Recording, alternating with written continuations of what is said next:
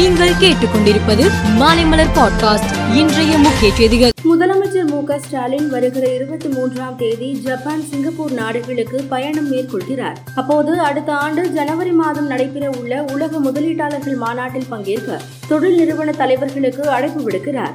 சூரியன் மற்றும் நிலவை நோக்கிய இஸ்ரோவின் பணிகள் வருகிற ஜூலை மாதம் தொடங்க திட்டமிடப்பட்டுள்ளதாக இஸ்ரோ விஞ்ஞானிகள் கூறினர். இருநூற்று இருபத்தி நான்கு தொகுதிகளை உள்ளடக்கிய கர்நாடக சட்டசபை தேர்தலுக்கான ஓட்டுப்பதிவு இன்று காலை ஏழு மணிக்கு தொடங்கியது.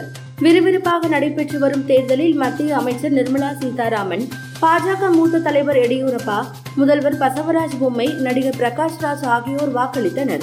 கர்நாடகாவில் மக்கள் அதிக அளவில் வாக்களிக்க வர வேண்டும் என்று உள்துறை மந்திரி அமித்ஷா வேண்டுகோள் விடுத்துள்ளார். காங்கிரஸ் முன்னாள் தலைவர் ராகுல் காந்தி கடந்த ஐந்தாம் தேதி டெல்லி பல்கலைக்கழக முதுகலை மாணவர் விடுதிக்கு திடீரென சென்றார். மாணவர்களுடன் உரையாடினார். அவர்களுடன் மதிய உணவு சாப்பிட்டார்.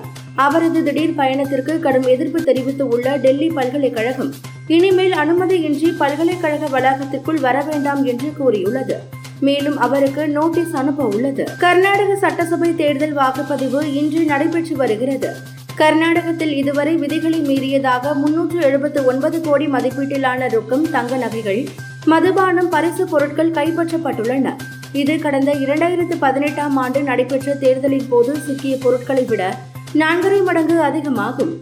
ராஜபக்சே சகோதரர்களின் வீழ்ச்சிக்கு காரணமாக அமைந்த மே ஒன்பது வன்முறையை நினைவுகூரும் நிகழ்ச்சிகளை நடத்த போராட்டக் குழுக்கள் முடிவு செய்திருந்தன. ஆனால் இந்த நிகழ்ச்சிகளுக்கு தடை விதிக்க வேண்டும் என போலீசார் கொழும்பு கோர்ட்டில் வழக்கு தொடர்ந்தனர்.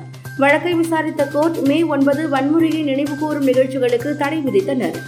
ஐபிஎல் கிரிக்கெட் போட்டியில் Chennai Super Kings Delhi Capitals அணிகள் சென்னை சேப்பாக்கத்தில் இன்று பலப்பரட்சை நடத்துகின்றன. சென்னையில் இருபத்தி இரண்டு கேரட் ஆபரண தங்கத்தின் விலை சவரனுக்கு இருநூறு ரூபாய் உயர்ந்து நாற்பத்தி ஐந்தாயிரத்து தொள்ளாயிரத்து முப்பத்து ஆறு ரூபாய்க்கு விற்பனை செய்யப்படுகிறது. தங்கம் விலை கிராமுக்கு இருபத்தி ஐந்து ரூபாய் உயர்ந்து ஐந்தாயிரத்து எழுநூற்று நாற்பத்தி இரண்டு ரூபாய்க்கு விற்பனை செய்யப்படுகிறது.